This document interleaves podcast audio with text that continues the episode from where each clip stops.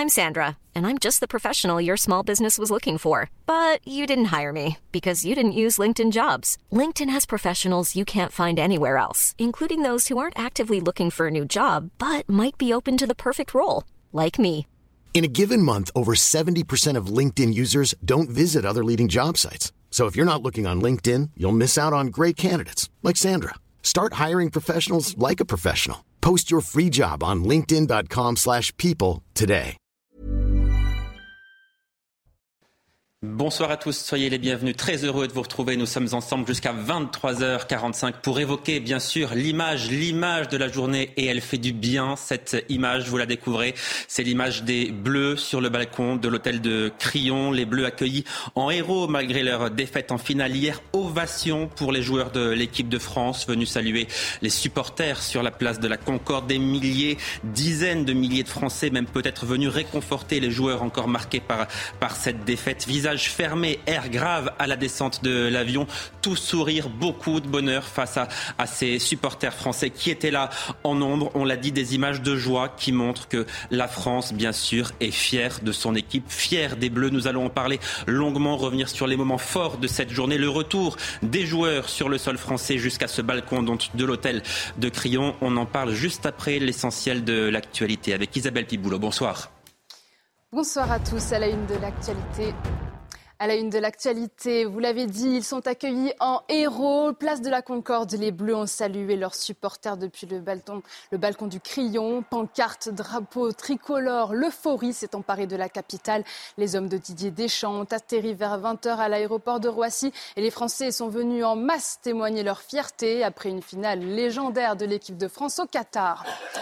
La page de la Coupe du Monde à peine tournée, Emmanuel Macron a rejoint le porte-avions Charles de Gaulle en mer Rouge. Le chef de l'État est présent pour le traditionnel dîner de Noël avec les troupes. L'occasion pour lui d'exprimer sa fierté. Le président de la République passera la nuit à bord avant de rejoindre la Jordanie demain. Je vous propose de l'écouter. En étant à vos côtés aujourd'hui comme je le serai demain, quelles que soient vos missions, je veux vous redire ma fierté et celle de toute la nation. Je veux vous redire ma confiance, celle que j'ai en vos chefs, mon général, et en vous toutes et tous. Les Français appelés à ne pas se rendre au Pérou. Le Quai d'Orsay met en garde en raison des protestations violentes sur le territoire suite à la destitution du président Pedro Castillo. L'ambassade française au Pérou reste pleinement mobilisée, plusieurs ressortissants français étant encore bloqués dans le pays. Écoutez le témoignage de cette touriste. C'était nos derniers jours de vacances et ça finit comme ça. Ça fait déjà une semaine qu'on aurait dû être rentré en France et on est encore en galère, on n'a encore aucune certitude qu'on va rentrer. Entre le jour où ça s'est parti un peu en live et maintenant, il a dû avoir, euh, sans mentir, au moins 30 possibilités de quitter la ville. On avait nos sacs à dos, on était dans la rue, prêts à partir. Et le chauffeur nous rappelle, il nous dit c'est pas possible, ils ont rebloqué la route. Aux États-Unis, dans l'affaire de l'assaut du Capitole, la commission d'enquête parlementaire recommande à l'unanimité des poursuites pénales contre Donald Trump. Elle souhaite que l'ancien président soit poursuivi pour entrave à une procédure officielle, soit la certification des résultats du scrutin présidentiel de 2021, mais aussi pour complot à l'encontre de l'État américain et fausse déclaration. Et on va revoir tout de suite cette euh, image, l'image de la journée, bien sûr. On va la revoir souvent tout au long de cette soirée parce que vraiment, elle fait du bien, cette image. On en avait besoin et on va longuement la, la commenter, commenter tout ce qui s'est passé aussi depuis le, le, début, le départ des, des Bleus de, de Doha jusqu'à leur arrivée donc sur cette place de la Concorde. On va en parler avec Gilles Verdez qui nous a rejoint. Merci d'être avec nous, euh, Gilles. Karim Abric, bonsoir. bonsoir. Merci également d'être euh, là. Alexandre Devecchio, bonsoir. bonsoir. Vous êtes rédacteur en chef au Figaro. J'accueille également Valérie Lecable, journaliste. Bonsoir. Bonsoir. Et puis Jean-Sébastien Ferjou, directeur d'Atlantico. On sera en direct de la place de la Concorde, bien sûr, dans, dans un très court instant. Vous restez avec nous pour revivre ensemble les meilleurs moments de cette journée. Le retour des Bleus en France sur la place de la Concorde. À tout de suite. plusieurs Bonsoir à tous. Nous avons vécu des, images, des scènes de, liesse en quelque sorte sur la place de la Concorde, des scènes vraiment de, joie intense pour célébrer cette euh, équipe de France. On avait presque l'impression, Gilles Verdez, qu'on avait gagné cette finale de la Coupe du Monde. Absolument, je suis d'accord avec vous. Je crois qu'il y avait un besoin réciproque, besoin du public de célébrer ces héros qui nous ont fait vibrer euh, de par le scénario du match et ce parcours incroyable vu euh, l'état des troupes avant la Coupe du Monde. Et puis besoin pour les joueurs aussi de digérer. Ça fait office de passerelle entre la déception immense, le voyage, euh, les visages fermés, chacun dans son coin. Et puis quand ils voient ce public, cette jeunesse enthousiaste, place de la Concorde, il y a une volonté de leur part de, rendre ça, de partager. Et donc on voit des sourires, on voit des saluts. Et ça c'est beau parce que c'est une, défaite magnifique et elle se transforme en euh, apothéose presque. Et on y va tout de suite sur cette place de la Concorde. Retrouver Vincent Fernandez qui est sur place depuis euh, la fin d'après-midi. Vincent, les Bleus ont quitté le balcon de cet euh, hôtel de Crillon. Mais est-ce que les supporters, eux, sont en train de partir ou est-ce qu'ils veulent encore rester sur place? Oui, non, les supporters sont en train de, sont, en train de, partir. les forces de l'ordre se mettent aussi euh, également euh, euh, en, position eh bien, pour commencer à vider cette place, cette place de la Concorde. on a vécu quelque chose d'assez incroyable tout à l'heure. Ces, bleus sur le, balcon du, du, Crillon tout à l'heure. Alors on les a devinés parce qu'effectivement on était un petit peu loin, forcément, mais qui forcément boudaient pas leur plaisir de, de, de, retrouver en fait l'équipe de France, de retrouver, de retrouver pardon, les supporters et l'équipe de France. Pardonnez-moi parce qu'il y a beaucoup de bruit autour de nous. On essaie de voir un petit peu un petit peu euh, euh, ce qui se passe, euh, de grosses, de grosses chaînes de scènes de joie. On ne sait pas réellement ce qui se passe, mais c'est un petit peu ça qui s'est passé un petit peu. Eh bien, toute toute la soirée, il y a eu des, des clappings qui étaient franchement impressionnants avec les joueurs de l'équipe de France depuis le balcon de l'hôtel de Crillon. Il y a eu des, feux d'artifice également, des fumigènes, une Marseillaise qui a été entonnée. Il y avait forcément aussi également, vous la connaissez, Johan, cette chanson de gala, Free from Desire, un petit peu aussi. C'est devenu l'hymne un petit peu de l'équipe de France pendant pendant cette cette Coupe du Monde. Bref, une ambiance franchement familiale. Et c'est vrai qu'on a rencontré euh, beaucoup de monde, beaucoup de familles, des gens qui sont venus par exemple, euh, et, bien, euh, je me rappelle plus du département, en tout cas qui sont venus en train. Voilà, c'est tout ce que je peux vous dire. et également, j'ai entreaperçu des CRS un petit peu plus loin tout à l'heure, qui étaient un petit peu cachés, mais qui eux aussi ont pris leurs photos des bleus sur l'hôtel Le Crillon, parce que pour eux aussi, eh c'est un moment assez unique pour tous. Et franchement, ça fait du bien d'avoir vu cette communion des supporters avec l'équipe de France ce soir on a compris, Vincent, euh, avec ce que vous nous dites, effectivement, qu'un certain nombre de Français avaient besoin vraiment d'être là ce soir, de communier même en quelque sorte avec cette euh, équipe de France. Racontez-nous que vous ont dit ces, supporters. Pourquoi précisément ils avaient besoin d'être là? Ils voulaient remercier l'équipe de France. Il n'est plus là. Alors, je tiens juste à préciser, a priori, je pense que les, les joueurs. En fait, il y a un attroupement juste là-bas. Je ne sais pas si vous pouvez voir un petit peu, tout simplement parce que je pense que les joueurs sont, sur le balcon juste au-dessus. C'était pas prévu du tout et forcément, eh bien, euh, euh, la foule qui est restée euh, ici, eh bien, s'amasse en dessous pour aller voir les, joueurs. Pour ce qui est des supporters, eh bien, ils étaient là aujourd'hui pour allez, on va dire célébrer l'équipe de France. Mais à chaque fois qu'on a posé euh, la question s'il y avait un joueur à retenir, tout le monde me dit, eh bien, c'est Kylian Mbappé qu'on est venu voir euh, aujourd'hui. On est venu, eh le remercier pour tout ce qu'il a fait pour l'équipe de France. Mais globalement, on a entendu également Hugo Lloris, mais globalement, c'est vraiment toute l'équipe de France euh, que les supporters sont venus célébrer ici, ici ce soir. Et c'est vrai que on leur demandait, est-ce que c'est plutôt la déception, de la fierté d'être d'être français depuis hier soir? Un petit peu déçu, mais surtout très fier de ce maillot, très fier de cette équipe. Merci beaucoup Vincent. Vincent Fernandez en direct donc de cette place de la Concorde. On disait Gilles Verdez que les Bleus n'avaient pas vraiment envie de venir, qu'ils avaient été un peu forcés par, par Didier Deschamps. Alors même si pour l'instant ils ne sont pas descendus vers les joueurs et a priori ils ne le feront pas, mais on peut dire malgré tout que visiblement ils ont fait le job. Oui, ils ont fait plus que le job parce qu'ils auraient pu euh, venir euh, à contre-coeur et marquer sur leur visage euh, le, le, le, fait d'avoir été forcés. Mais je trouve que là, les visages ouverts c'était un peu le cas en descendant de l'avion. Il y a un vrai changement ah au moment où ils descendent de l'avion, où là on voit que l'air est très très grave, le visage fermé, et le moment où ils arrivent sur ce balcon, et quelque part ils semblent revivre, renaître. Absolument, c'est la communion avec le public. Même dans la traversée de Paris, dans le bus, euh, Rabiot commençait à sourire, Mbappé qui était pas loin de lui commençait à sourire. En fait, les, joueurs euh, sont coupés du monde, même si leur famille et les réseaux sociaux transmettent un peu ils n'ont pas cette euh, frénésie populaire qui s'est emparée du peuple français. Et quand ils la retrouvent, ça efface quelques petits pourcents de la déception immense. Pas tout, Quand ils vont replonger là dans l'univers familial ou dans la solitude de quelques jours de vacances, ça va être terrible. Mais là, il y a une sorte de partage avec les gens qui fait que euh, euh, l'esquisse d'un sourire pointe sur les visages et c'est beau. Elles font du bien, Jean-Sébastien Ferjot, cette image.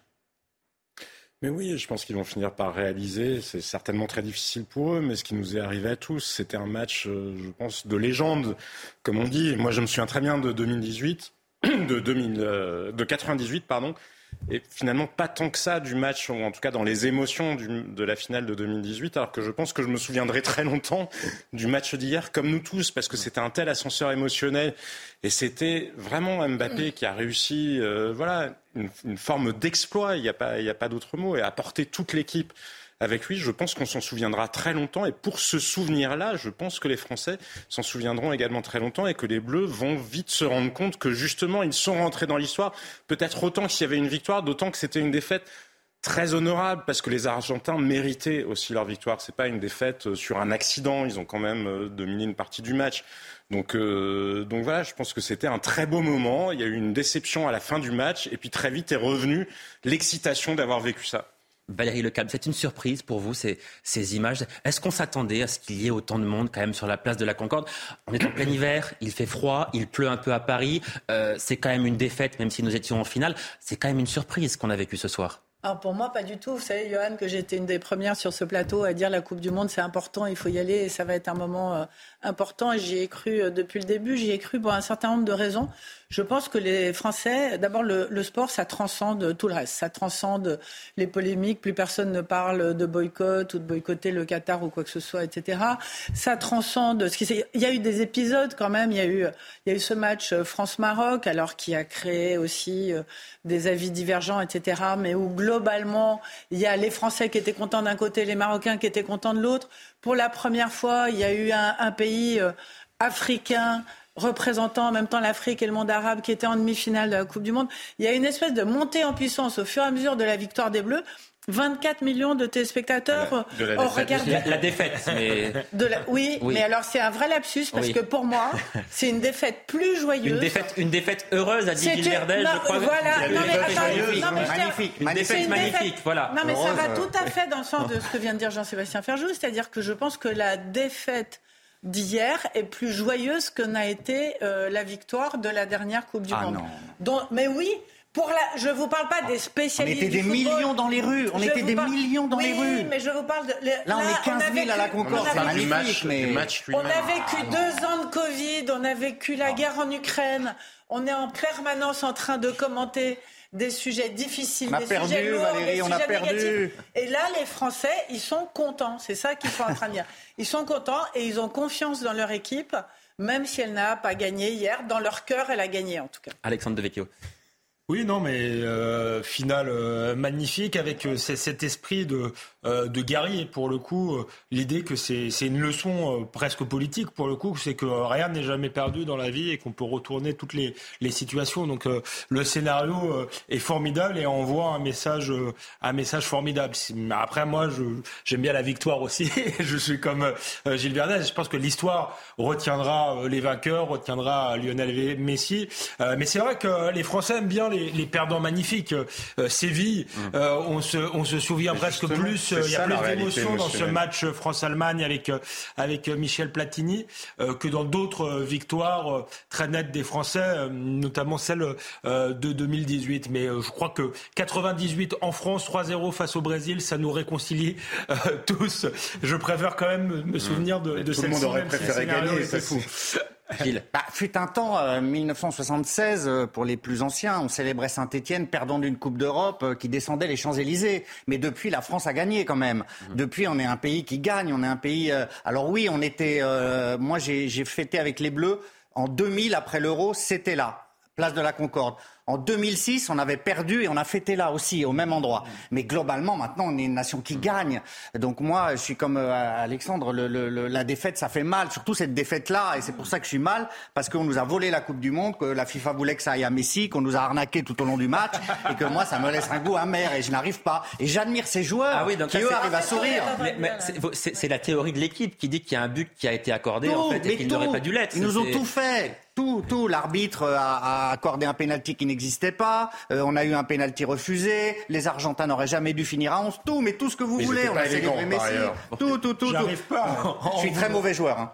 J'arrive pas à en vouloir aux Argentins. À peine, à peine. Et je pense que sur la finale, ils ont quand même euh, dominé une partie du match, même si sans le penalty, c'était pas. quand même pas élément au moment de recevoir le trophée. Non, mais ils ont dominé le pardon, match. Ils ont pardon. dominé le match quand même. Tout le long, du, tout le long du parcours, ils ont été avantagés. C'est surtout ça qu'il faut rappeler, c'est qu'ils ont eu des pénalty à chaque match quand même, et qu'on sentait que la FIFA euh, voulait que Messi voilà. soit le vainqueur et, et, et, soulève la coupe. Mais, bon, il hélas, faut pas apparaître comme des mauvais joueurs quand même. Hélas, on ne va pas refaire le match parce que ce match, il a été perdu par l'équipe de France. Malheureusement, la victoire elle est pour l'Argentine, hélas. On va revenir sur ces images parce que c'est le fait du jour quand même. Ces images, elles ont surpris beaucoup de monde. Pas Valérie Lecable, visiblement, mais elles ont surpris beaucoup de monde, ces images. Moi, le premier. Qu'est-ce qu'il faut en retenir? Qu'est-ce qu'elles disent, ces, ces images, Karima Brick Je trouve que c'est une étape, en fait, importante pour la suite des choses. Parce que moi, je pense un peu euh, comme vous. Ah. Je pense que c'était une, une, défaite crève-cœur, mais en même temps, le match était, c'était vraiment une finale haletante. On a vécu toutes sortes d'émotions.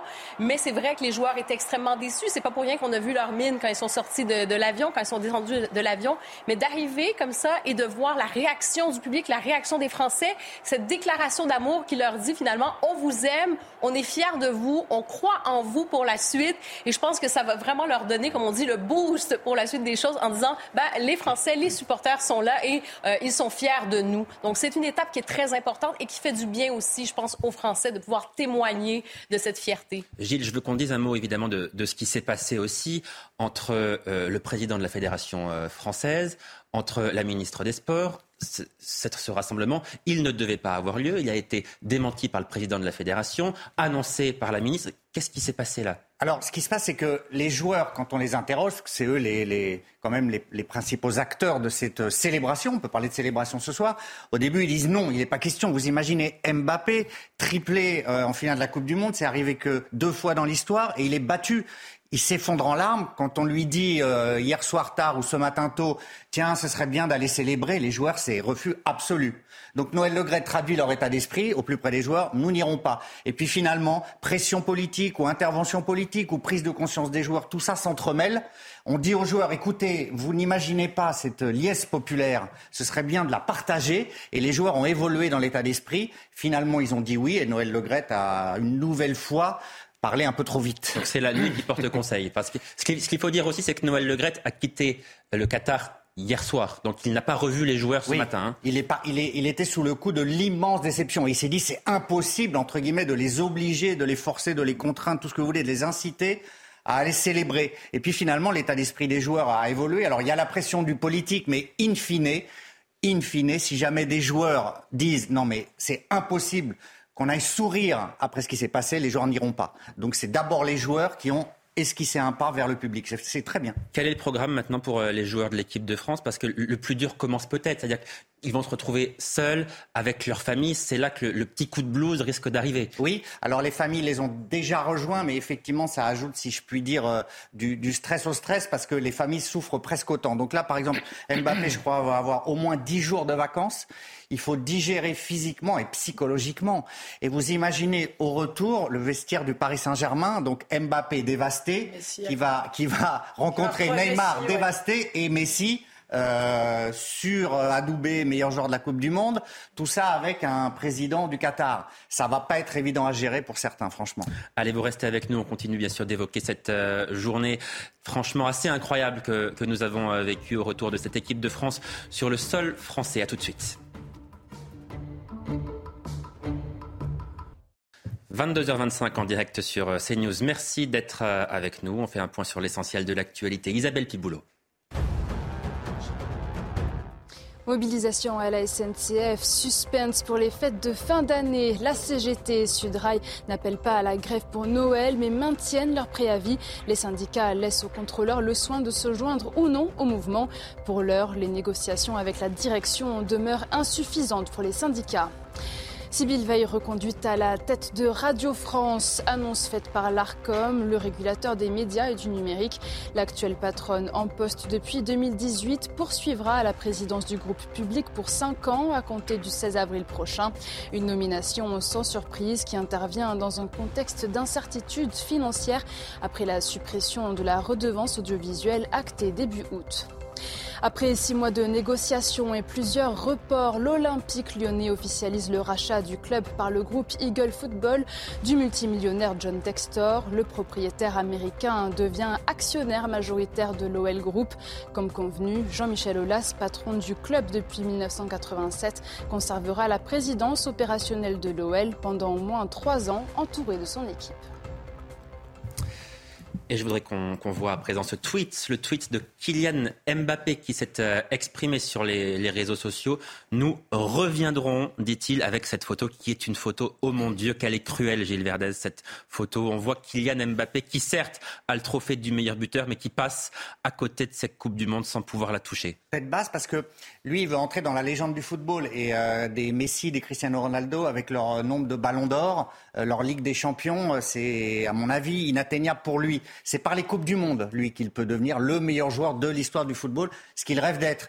Et donc cette Coupe du Monde, cette deuxième Coupe du Monde consécutive, pour lui, c'était déjà entré de plein pied dans la légende. Donc c'est terrible. J'aime bien le nous reviendrons parce qu'un autre Mbappé aurait pu faire je reviendrai. Et j'aime bien cette idée de collectif parce qu'il a pris le leadership, il est devenu le leader, euh, euh, le, joueur charismatique, mais euh, ces trois buts, c'est des buts pour l'équipe. Et euh, je trouve qu'il a pris une dimension collective incroyable durant cette Coupe du Monde. Ça va être lui le patron maintenant pour 10 ans. Cette photo, elle est aussi cruelle pour la France parce qu'elle rappelle celle de Zinedine Zidane qui, en 2006, sort contre l'Italie.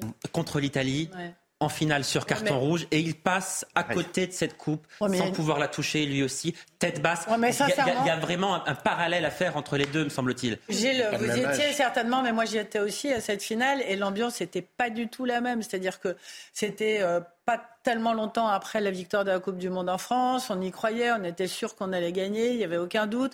Et puis Zidane s'engueule avec cet Italien pour une histoire personnelle parce qu'il a insulté sa mère. Rouge. Il a insulté sa mère, ou ne sais quoi. Et, on perd là-dessus. Et ça a été une déception. Je peux vous dire qu'il serait venu place de la Concorde juste après, il n'y aurait eu personne. C'était pas du tout pareil. Là, si vous voulez, ce qu'il faut comprendre et ce qui change tout, et c'est pour ça que j'ai fait ce lapsus, c'est que malgré cette défaite, je pense qu'il y a une ferveur parmi les supporters. Ils ont, ils ont gagné, et on est fiers d'eux. Ils ont bien joué, pas au début, ils ont mis du temps à démarrer, mais après, ils sont revenus.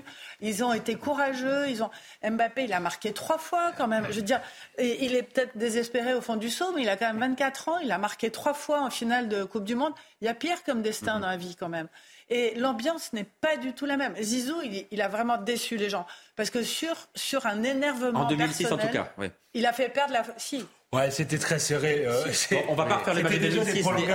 néanmoins, néanmoins, Alexandre Devecchio, euh, pour, pour un joueur, pour une équipe, même pour les supporters, après une défaite comme celle-ci, c'est important de se projeter très rapidement. D'où ce tweet peut-être de, de Kylian Mbappé pour, dire aux supporters, il y a encore de l'espoir, ok, on a perdu, mais on va revenir et on fera mieux. C'est surtout assez juste parce que ce qu'on a vu, c'est euh, un, un, passage de témoin durant cette euh, finale avec euh, des cadres qui avaient été excellents tout le tournoi et qui ont un coup de, de mou pendant la finale. Et finalement, il a fait rentrer des remplaçants dont on pensait qu'ils étaient là simplement pour être des remplaçants, euh, que Didier Deschamps n'avait pas confiance euh, en eux, euh, et ils ont brillé et retourné le, match. Et par ailleurs, Kylian Mbappé a que 24 ans, donc il a l'avenir devant lui. Cette équipe a l'avenir devant lui avec des, des anciens qui peut-être euh, pourront euh, continuer encore un peu euh, pour certains, et des nouveaux qui sont très prometteurs. Donc il a raison de dire nous reviendrons. Par ailleurs, si j'ai juste un mini désaccord avec Gilles Verdun, je pense que Mbappé peut gagner plusieurs ballons d'or. Enfin, statistiquement,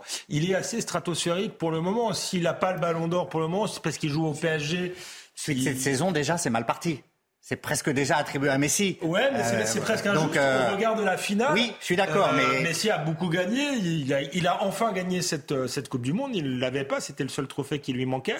voilà. Sur la compétition, Mbappé était aussi impressionnant que, que Messi dans un autre style extrêmement clinique. Moi, c'est là où il m'impressionne. C'est un sang-froid incroyable. Jean-Sébastien Ferjou, c'est vrai que cette finale, elle aura aussi eu le mérite de découvrir, de faire découvrir une nouvelle génération de joueurs qui s'est révélée hier oui, c'est vrai. C'est après, quand on regarde bien, c'est un peu souvent le cas, même si certains ont pu décevoir euh, hier, parce que ça s'est beaucoup quand même vraiment énormément concentré sur Kylian Mbappé. Pas si on regarde l'ensemble du tournoi, mais si on regarde le match d'hier, c'était vraiment Kylian Mbappé. Mais surtout, ce que cette équipe elle nous a apporté hier, c'est l'intensité du présent.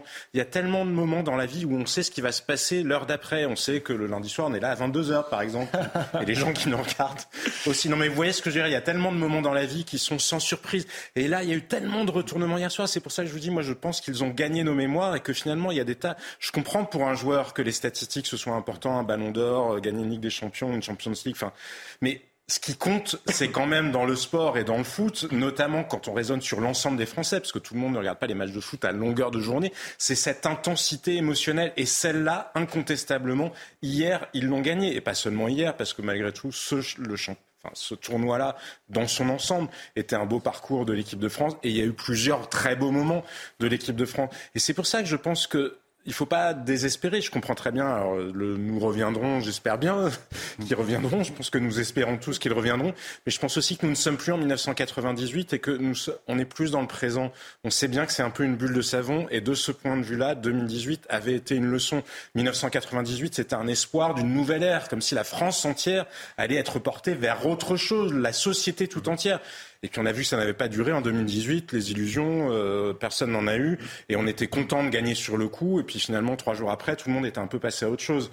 Je veux qu'on voit cette une de, l'équipe à présent, cette une qui euh, résume assez bien finalement ce qu'on a vécu euh, aujourd'hui, ce, retour des Bleus en France. La tête haute, dit l'équipe qui résume bien la situation, Gilles Verdez. Oui, alors elle est un peu paradoxale par rapport à la photo. Par rapport à la photo, vous, vous avez raison de le dire, mais néanmoins, elle est plutôt juste. Exactement. Elle symbolise le fait que nous soyons des perdants euh, magnifiques.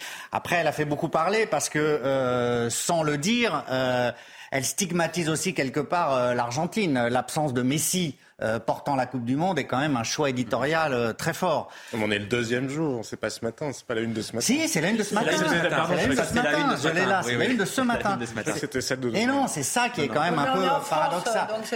On est en France, d'accord. Vous me permettrez de dire que de manière subliminale, l'équipe signale quand même que le vrai héros de cette finale, c'est Kylian Mbappé et pas Léo Messi. Voilà. C'est quand même le héros euh, de la France, effectivement. Mais ce qui va faire mal, ce qui va faire mal, ce sont les images demain quand on verra les Argentins qui vont célébrer, ah non pas par milliers, mais par, centaines de milliers et peut-être même par, par millions, par millions la victoire. On va pas, on va pas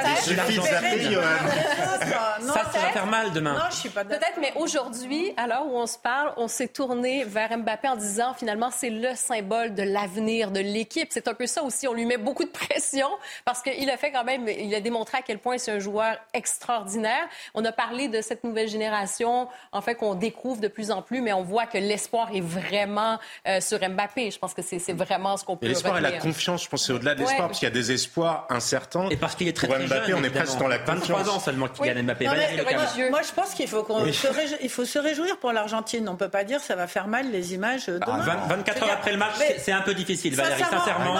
C'est un peu compliqué, là, ce que vous je pense que si on avait fait euh, un sondage mondial sur euh, qui soutient qui, je suis pas sûr que la France était la plus soutenue je pense que l'Argentine était. Il y a beaucoup plus de gens dans le monde. et eh ben moi, je suis une altruiste et je me réjouis du bonheur des autres. Donc ça, c'est la première chose.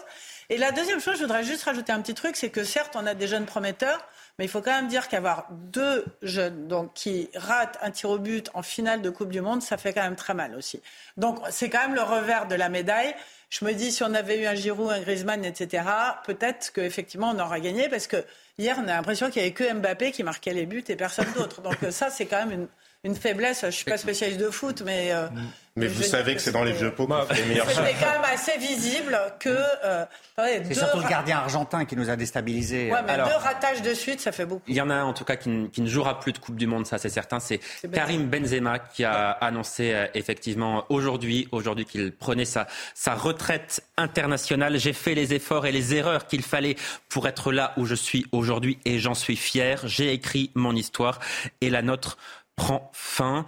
Euh, d'abord, un, mot sur, sur le timing, Gilles Verdez. C'est vrai que faire cette annonce sur Twitter aujourd'hui, le jour où les Bleus rentrent en France, où ils vont célébrer en quelque sorte leur parcours, même si on a perdu, mais ça restait une célébration euh, devant euh, cette place de la Concorde, ce timing, il n'est pas anodin. À laquelle célébration à laquelle il aurait pu être associé parce qu'il fait partie de la liste et il est vice-champion du monde, même s'il ne voudra jamais de cette médaille d'argent ou de médaille en chocolat, comme vous voulez. C'est du Benzema. Alors ils divisent. Euh, certains trouvent que c'est détestable de cannibaliser le retour des Bleus. D'autres, comme moi, trouvent que c'est de la communication géniale, hors norme. Alors pourquoi génial bah, Parce que euh, il est tellement. Ça me rappelle Cantona à l'époque qui, qui, faisait des discours absolument ahurissants.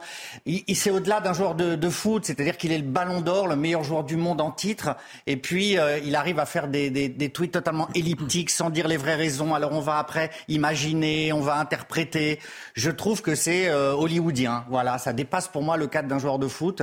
Euh, je sais que ça énerve beaucoup de, gens. Parce que là, on vous comprend. Donc si vous voulez qu'on pense que vous êtes génial, il faut qu'on vous comprenne plus. Est-ce qu'on connaîtra un jour la, la vraie raison pour laquelle Benzema n'a pas joué euh, cette, cette, Coupe du Monde. Ça, c'est la réalité. Parce que ça, c'est quand même la vraie question. Je pense que s'il fait ça aujourd'hui aussi, c'est pour ne plus jamais avoir à répondre à la question mais que ce passé. Pas. Mais on pourra non, il n'aura plus jamais à y répondre en prenant sa retraite. Pour moi, c'est ça aussi. Savoir. Le timing, c'est ça aussi. C'est fini. Ne me demandez plus jamais ce qui s'est passé.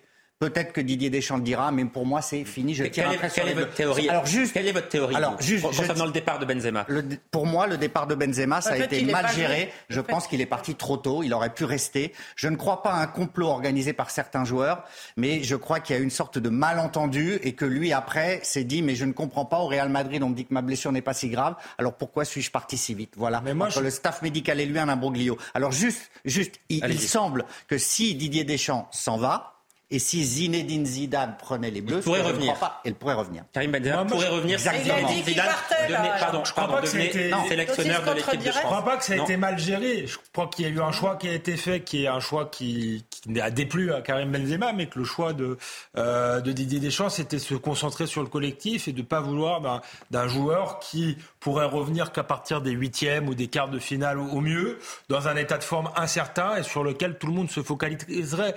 Donc je crois que Didier Deschamps a fait un choix pour le collectif et quand Valérie Lecap disait qu'elle n'était pas surprise, je suis qu'à moitié surpris aussi. C'est-à-dire que quand il y a trop de bons joueurs dans une équipe, c'est compliqué, on le voit au PSG.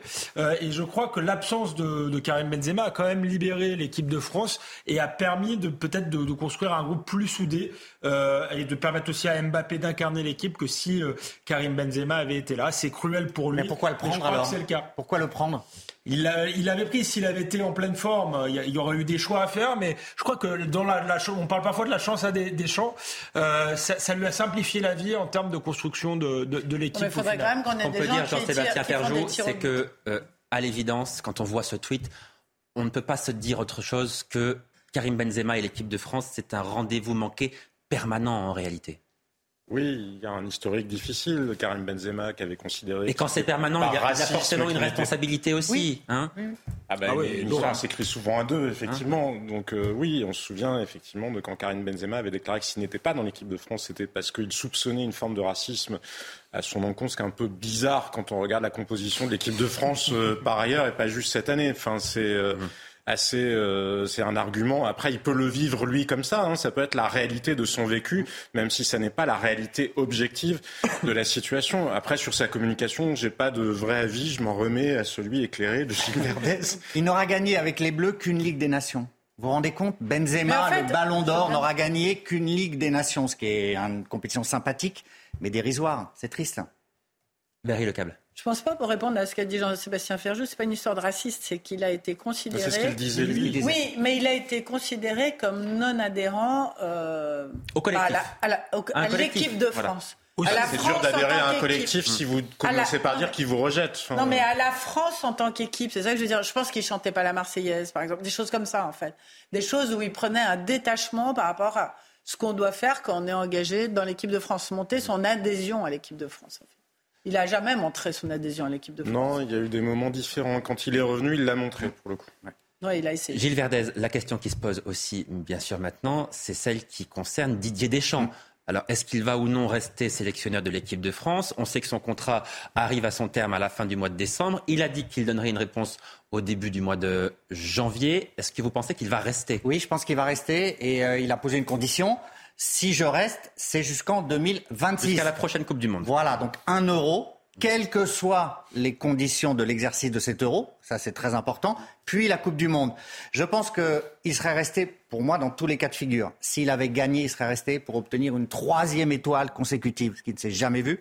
Et là, je pense qu'il ne peut pas partir sur une défaite le connaissant. Il est accroché à cette équipe de France. Donc pour moi, il va rester.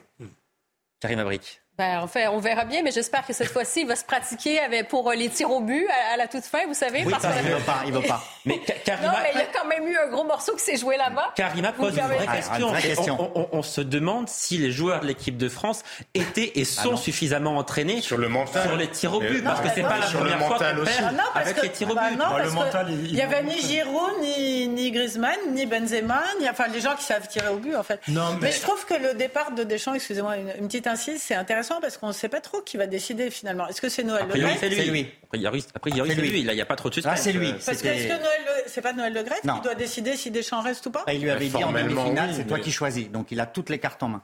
Parce que non, parce qu'on peut peut-être revenir aussi sur l'épisode entre Le Gret et le président de la République qui a dit lui à, Deschamps, à Deschamps, vous allez continuer. Oui. Alors que c'est pas du tout son job et que c'est pas du tout à lui de décider. On va parler d'Emmanuel Macron dans une seconde. Alexandre Non, oui, Emmanuel Macron est une autre question. Sur les tirs au but, euh, euh Deschamps l'a dit, en 2026 l'a dit, il pense que c'est une loterie et il voit pas l'intérêt de s'y préparer. Ah oui. euh, bon, il a fait tellement pour l'équipe de France que voilà, euh, on peut penser que ses choix sont éclairés, mais là, c'est vrai que euh, il y a eu cette défaite, mais il y a eu aussi la Suisse et, et mmh. sans doute une préparation aurait peut-être été euh, utile. Après, moi, je pense qu'il va, qu'il va rester. Je le souhaite, puisque c'est un compétiteur de génie. En fait, c'est, il ne veut pas perdre. Il déteste la, la défaite et il trouve toujours le moyen de, euh, de gagner. Donc moi, je, je, je, rejoins la théorie de, de Gilles. Je pense qu'il veut un euro. Il a perdu euh, en finale de l'euro. Il se dit que euh, il peut peut-être gagner cette fois-ci et qu'il peut peut-être rentrer dans l'histoire en faisant trois finales de Coupe du Monde. Il a une, un appétit euh,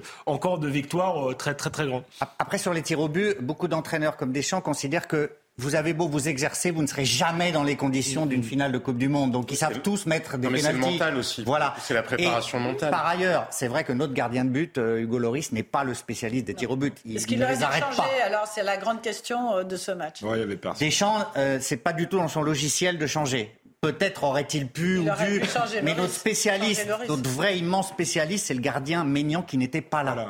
mmh. qui lui est le spécialiste des tirs au but et des pénaltys. Après, ça voilà. se joue à, finalement pas, beaucoup. pas grand mais chose le gardien quand on regarde argentin, vraiment les statistiques. Hein, oui, mais le gardien argentin, je trouve, a dominé la séance des tirs au but. Ouais. Il s'est imposé. Puis il y a l'occasion de. Oui, mais c'est là où le mental joue. Oui, c'est une question de perception. Il y a l'occasion aussi, je crois, de Colomendi qui, à, à la dernière euh, minute.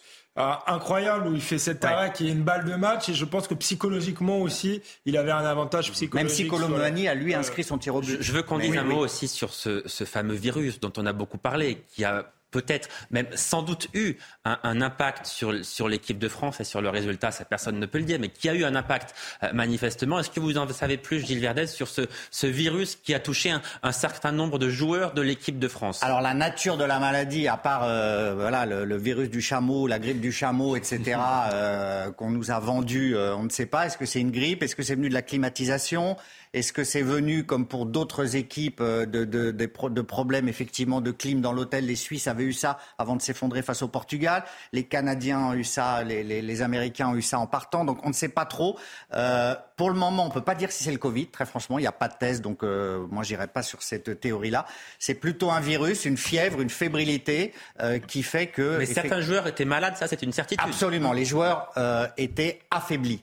Certains n'ont pas pu disputer la demi-finale et, et, je pense que ça a pesé mmh.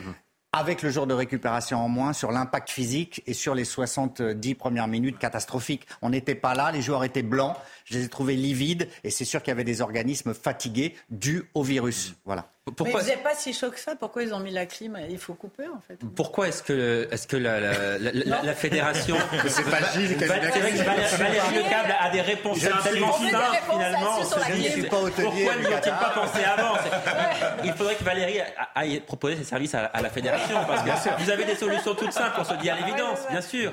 Mais, mais la réalité, une autre question. Pourquoi est-ce que la, fédération ne, ne communique pas là-dessus Pourquoi est-ce qu'il y a euh, tellement de mystères autour du mal qui a frappé les, joueurs de l'équipe de France. Alors, contrairement... C'est quasiment secret défense, hein, C'est secret défense. Euh, le foot étant une affaire d'État et éminemment politique, on va y venir, euh, c'est secret défense. Dans alors, une seconde. alors, euh, il faut savoir qu'aujourd'hui, quand même, le secret médical est beaucoup plus est un dogme intangible dans les clubs, dans les fédés. Les joueurs ne veulent plus communiquer une fracture. On va pas forcément vous dire ce que vous vous êtes cassé. Les clubs, ça c'est maximal. Et à la Fédé, je pense qu'on le saura, mais après la compétition.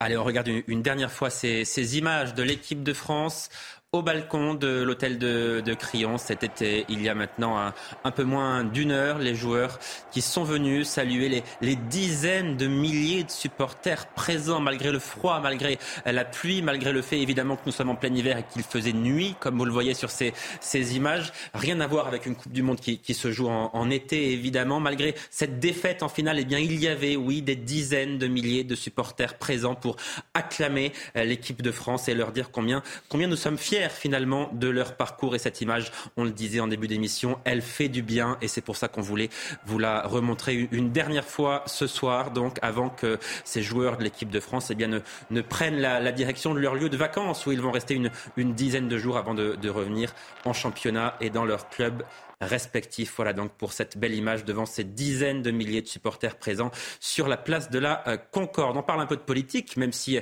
le sport et le foot n'est pas euh, de, la, de la politique. Ce que disait Emmanuel Macron. Vous vous, en souvenez, il ne faut pas politiser le sport, disait le président de la, la République. On va évoquer sa, sa présence hier à, à, Doha, bien sûr, dans, dans la tribune officielle pour assister à cette finale de la Coupe du Monde. Le président de, de la République qui a, a même voulu aller à la fin du match rejoindre l'équipe de France sur le terrain. Regardez ce, ce reportage de Valentine Leboeuf et on en parle juste après. Peu après le coup de sifflet final, Kylian Mbappé tente d'encaisser la défaite. Assis sur la pelouse, il est consolé par le gardien argentin et Emmanuel Macron. Devant l'impassibilité de l'attaquant, les réactions se sont multipliées sur Twitter. Parmi elles, celle de la députée écologiste Sandrine Rousseau et l'élu insoumise Manon Aubry. La gênance, Emmanuel Macron. T'en fais pas, Kylian. Tu pourras bosser jusqu'à 65 ans et gagner plein d'autres Coupes du Monde. Le président a ensuite tenté de remonter le moral des Bleus dans les vestiaires.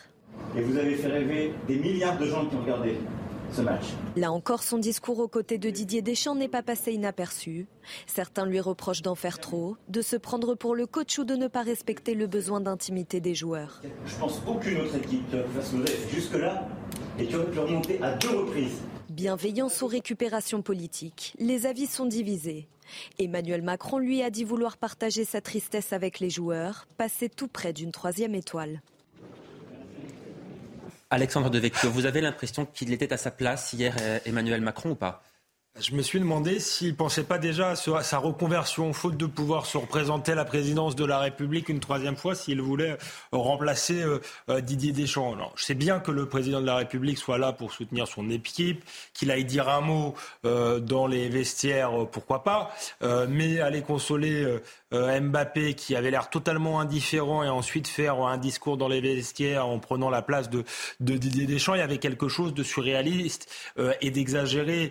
Et puis, dans cette défaite euh, de l'équipe de France. Moi, j'adore le foot, donc j'étais un peu euh, malheureux, mais ça reste une défaite heureuse. Kylian Mbappé reste l'un des meilleurs joueurs du monde, avec un niveau de salaire extraordinaire. Donc c'est parfois, je pense qu'il y a beaucoup de Français qui sont aujourd'hui euh, dans la misère, dans la difficulté, qui se sont dit pourquoi le, président de la République a fait autant là et il n'en fait pas autant pour régler nos problèmes. Donc je pense qu'à la fin, ça devient un peu contre-productif cette communication exagérée. Karine Abric.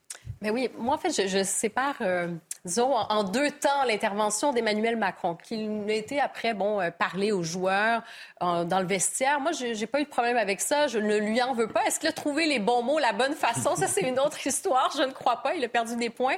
Mais là-dessus, qu'il a décidé d'y aller, bon, ça, moi, je- j'ai aucun problème avec ça. Je pense qu'il était dans son rôle. Il était aussi très enthousiaste, malgré tout. On, on le sentait, hein? les bras de chemise Ah, remontés. C'est c'est un vrai passionné de foot. Oui, un passionné de foot, exactement. Emmanuel Dit, quand on parle de cette scène gênante sur la pelouse, moi, je me suis vraiment demandé, mais qu'est-ce qu'il fait après quelques secondes, quelques minutes? Et surtout, j'ai trouvé qu'il a, qu'il a mis, disons, euh, en position de, de- comme d'un enfant à consoler, une figure symbolique de l'enfant à consoler, alors que euh, Mbappé est plutôt euh, un joueur... Je veux dire, c'est un joueur extraordinaire, plus grand que nature. Il a été incroyable pendant ce match. Donc, il n'a- il n'avait pas à être consolé comme un petit garçon. Et c'est peut-être pour ça qu'on on- on regarde ça et on, on exprime, euh, on a un certain malaise par rapport à ça. Donc, euh, moi, je voyais plutôt un Kylian Mbappé qui prenait sur lui, qui était très digne et qui n'avait pas besoin de se faire euh, taponner comme ça le, le- hein, la tête. Et on, on comprenait pas trop ce, ce geste, en fait. Valérie Lecab, quand il va sur le terrain, Emmanuel Macron, pour vous, il agit naturellement ou est-ce qu'on est 100% dans la com là? Alors, c'est pas du tout naturel pour un président de la République d'aller sur le terrain. C'est pas naturel pour un président de la Mais est-ce que République. ça allait pour lui? C'est ça ma d'aller dans les vestiaires et tout ça n'est absolument pas naturel et aucun président de la République avant lui n'a fait ce style de choses. Après, vu d'un point de vue euh, un peu professionnel, oui, c'est un très bon coup de com. Pourquoi? Je ne sais pas si les téléspectateurs voient l'image qui est derrière nous, qui est absolument incroyable quand même. On l'a vu, bien sûr, oui. Emmanuel Macron qui est à côté de euh, Kylian Mbappé, qui le tient. Et là, sur cette euh, photo, vous avez vu euh, comme un enfant, mais en fait, les gens, ils voient que c'est un protecteur. Il est là, il Ouais, est mais il de lui. tout. Non, non. il- Il est- Regardez le Ouais, visage de Mbappé, regardez son euh, Oui. langage corporel. Oui, mais ça- Il a tout sauf envie mais- d'être consolé Non, mais par ça, le c'est- président. En fait, on se demande. Non, mais ça, Karima. Il veut le consoler, En fait, il c'est veut pas le grave. consoler. En fait, les, les études, elles disent que ce qui compte dans l'esprit des gens, c'est les images qui restent, en fait. Ouais, ben moi, l'image qui est restée, je vous jure, c'est pas celle-là. Oui, mais on va voir, on va voir ce que vont dire les sondages et on va voir parce que personne ne sait. Les on est au rien dire du tout. Et ça sera le juge de paix. On verra bien ce que va dire les sondages. Mais ce qu'il a voulu faire, en tout cas réussi ou raté, j'en sais rien. Ce qu'il a voulu faire, c'est se mettre à côté du héros. Voilà, parce que quand on est à côté du héros, gênant. on devient héros soi-même. Mais vous, vous trouvez ça gênant parce que vous êtes au deuxième degré et que vous êtes sur des plateaux de télévision en pas- train de commenter. ce que je- Mais les gens ça. dans la On rue veut pas, Emmanuel Macron, place de c'est la juste que ce n'est pas ça. Valérie, non, c'est que. Attends, je termine juste mon raisonnement et après je vous laisse. Quand les gens qui sont en place de la Concorde, ils se souviennent juste qu'ils ont eu le président de la République à côté de leur héros. Et ça, pour eux, Mais Alors, Valérie, ce qui mais- était gênant, Vraiment, je ne vous cache pas que j'ai du mal à partager votre analyse. surtout- Non, mais non, mais Jean-Sébastien Ferjou, allez-y. ouais, mais moi je croyais à la Coupe de Monde et pas vous. On peut je chacun avoir des. Ça- ça Des mais là, permettez-moi de vous dire, je pense que vous vous trompez, cher mais Valérie, parce que voir, vous dites, vous dites quand on est un héros, on devient un héros, pardonnez-moi, mais Emmanuel pas Macron n'est pas devenu un héros hier parce qu'il a touché Non, mais. Johan, je, suis désolée, je vous ai pas dit ça, vous Ah, caricaturez. vous avez dit on devient un héros quand Par association. On donne l'image de quelqu'un qui est associé à un héros. Je vous parle que d'image. Non, mais justement, c'est là, pourquoi pas, c'est là où, à fond. mon sens- Jean-Sébastien, Il le transforme en petit garçon au lieu, au contraire, de le c'est là où, à mon sens. Jean-Sébastien. C'est là où, à mon sens, le bas blessé. C'est pas tant qu'Emmanuel Macron se soit déplacé, ni même Ah qu'il soit allé sur la pelouse, euh, même si personne Oh, d'autre ne l'avait fait avant lui. Je suis d'accord avec ce que disait Karima. C'est la manière dont il a fait, ce qu'il a dit. Quand il dit celles et ceux dans le vestiaire, je sais pas quelles sont les joueuses euh, qui étaient sur le Il terrain. s'adresse aux euh, joueurs, donc uniquement des hommes, en disant celles et ceux Oui, qui mais donc on porteront voit bien que plus c'est de la maillot de l'équipe communication parce qu'en réalité il s'adresse aux Français Bien sûr. plus qu'il ne s'adresse aux joueurs. Et c'est le genre de moment qui marche dans la sincérité. Et là précisément on ne voyait pas de sincérité Oui, ou alors que- quelque chose de tellement artificiel que c'était difficile d'y croire. Et surtout mais moi c'est pas ça qui m'a véritablement gêné c'est plutôt l'image après c'est-à-dire qu'il essaye par association justement de devenir un héros. Mais cette image-là, elle marcherait si Emmanuel Macron était une figure tutélaire, une figure unanimement reconnue. C'est-à-dire en tant que père de la nation, il va consoler Kylian Mbappé. Je ne crois pas qu'Emmanuel Macron, déjà par son âge, peut-être par son physique, il a un physique relativement juvénile, soit perçu par les Français comme le père de la nation. Pour consoler quelqu'un, il faut imaginer, c'est comme si un enfant vient consoler euh, un autre enfant. Non mais su- surtout, pardon, mais quand on voit la différence de stature, justement, je pense que Kylian Mbappé s'est imposé hier, plus que jamais auparavant encore, comme un héros de tous les Français. Emmanuel Macron, c'est la nature de la politique, peu importe que ce soit lui ou un autre, il est plutôt celui qui incarne la division, les clivages politiques. On verra, Donc ça marchait on pas verra de ce point de vue. Je pense que ce qui Non, mais Alexandre Devecchio, Ouais. effectivement, on- pour revenir à la séquence des vestiaires cette fois, on, on va voir le président, Ouais, écouter le président dans, dans- dans un instant. Mais euh, ce, qui, ce qui est gênant, ce n'est pas tant qu'il aille dans les vestiaires, il peut aller. euh, Oui, bien sûr, c'est ce que j'ai commencé à- par dire, à- moi, je à- suis- adresser un mot aux joueurs. Ce qui, ce qui est problématique, c'est que dans la seconde où le président arrive dans les vestiaires, la séquence est postée par l'Élysée Sûr. sur les réseaux sociaux. C'est ça le problème. Oui, et en fait, et Jean-Sébastien euh, Ferjot a raison, elle est antinaturelle. Alors c'est peut-être injuste parce que Chirac l'avait fait, il avait même mis le maillot bleu. Chirac n'y connaissait rien au foot, mais ça paraissait sincère. Là, euh, Il avait Emmanuel même embrassé le, le- le crâne de, de, de, de Barthez, Barthez, oui. Là, Emmanuel Macron aime le foot, mais ça paraît insincère. Et effectivement, le euh, fait comme s'il lisait quelque chose euh, et qu'il oubliait qu'il s'adressait vraiment à, à des joueurs. communication, bon. Mais c'est surtout quelqu'un qui, qui apparaît très narcissique. C'est-à-dire quand il va, Oui, quand il en fait des ça. tonnes avec Mbappé, on se dit il veut absolument aspirer la lumière. Il veut que la lumière soit sur lui alors qu'elle était sur les joueurs et elle devait rester sur les joueurs. Et ensuite, on dit beaucoup, Valérie dit oui, elle croit à la Coupe du Monde. Ça a bien marché en 98, d'une part parce qu'on était en France, c'était la première fois qu'on l'a gagné et on était dans une époque euh, où ça allait bien Ça a économiquement. bien marché, vous voulez dire, pour le président de la République Il a qui pris gagné 20 en points, il a popularité. pris 20 points de popularité, Jacques Enfin, ça a Chirac. je suis Mais fini ma non, démonstration si tu veux bien. Donc il a pris 20 points de popularité, mais c'était dans une période où on était en plein boom internet, boom économique, ça allait bien, etc. Là, je, je pense qu'il va y avoir un décalage entre la France du football qui gagne, qui est héroïque, et la France euh, tout court, qui malheureusement Et perd. Jacques Chirac s'était a mis en résonance avec le... Jacques Chirac s'était mis en résonance politique avec la France Black Blamber. Il incarnait ça aussi parce que politiquement, il avait voulu incarner ça. Hier, je ne sais pas s'il y a un message politique particulier sur ce qu'est la France aujourd'hui. Et je ne crois pas qu'Emmanuel Macron, justement, ait incarné. C'est ce qu'on disait pr- précisément, cette image-là, elle portait sur lui. Elle Jacques avait Chirac- une dimension narcissique. Jacques Chirac, c'était pas narcissique. Il Jacques incarnait Chirac- ce moment d'espoir de la France Black Le-. Jacques, Jacques Chirac, le 14 juillet 1998, il a fait sa garden party traditionnelle à, l'Élysée. J'y étais. J'étais. J'ai, j'ai Mais tout- où n'étiez-vous pas, j'ai Valérie toutes, les, j'ai toutes les signatures. Ben, j'ai un peu de Google, bordel des Google. Valérie est une mémoire du football, en. J'ai, j'ai, j'ai, j'ai chez moi, je peux vous le montrer, une Allez-y. signature de Jacques Chirac marquée numéro Sur votre 23. Marqué numéro 23, tellement il s'était engagé dans cette histoire. Il avait fait venir tous les joueurs, il s'était affiché avec tout le monde, il y avait eu des images partout. Il avait fait exactement la même chose Mais que ce que fait Emmanuel Macron aujourd'hui. Et il a gagné 20 points de popularité. C'était la France Black certes, Souvenez-vous, oui, mais- c'était ça. oui, c'était avec ça qu'il en était entré en France. résonance. Oui, mais moi, ce que je veux Allez, vous dire, c'est... Valérie finir son- je termine juste oui. deux minutes, parce que euh, faut que je donne l'avis opposé quand même, parce que vous êtes tous d'accord. Le- euh, en fait, là, ça fait trois ans qu'on a le Covid, le Covid, la guerre en Ukraine. Mettez-vous à la place de- d'Emmanuel Macron. Il a une quarantaine d'années. Il s'est pris que des crises sur la tête depuis qu'il est là. Et là, pour une fois, il a un truc sympa qui se passe. Et il est comme un gamin, il a envie d'en être. Et il a envie de montrer qu'il en est et qu'il est. Et que c'est ce pays-là auquel il appartient et qui dirige qui. euh, On va aller voilà. mieux faire avec Juste Kylian Mbappé 2018, qu'avec Volodymyr Juste un mot, en Zelensky de ce 2018, point de vue-là. Emmanuel Macron a déjà vécu ça. Ça ne lui a pas profité. Il y a eu l'affaire Benalla c'était pas derrière. du tout joyeux Il y a eu comme l'affaire ça en Benalla derrière et 2018. les gilets jaunes après. Donc, Le euh, match n'avait pas été du tout le même en 2010. G- Gilles Verdez, ce qui est flagrant en tout cas, c'est que Kylian Mbappé, à ce moment-là, n'a pas du tout envie d'être réconforté par qui que ce soit, et certainement pas par quelqu'un d'extérieur à l'équipe, euh, même si c'est le président de la République. Peut-être pas avec cette proximité-là. Le seul, ça pourrait être Didier Deschamps. Mais même Didier Deschamps ne s'y hasarde pas. Vous vous rendez compte Deschamps sait qu'il ne faut pas toucher à Mbappé là. Mbappé là, il essaye de pas craquer. Dix minutes après, il s'effondre dans les bras de son père en rentrant au vestiaire. Il s'effondre, il craque en sanglots.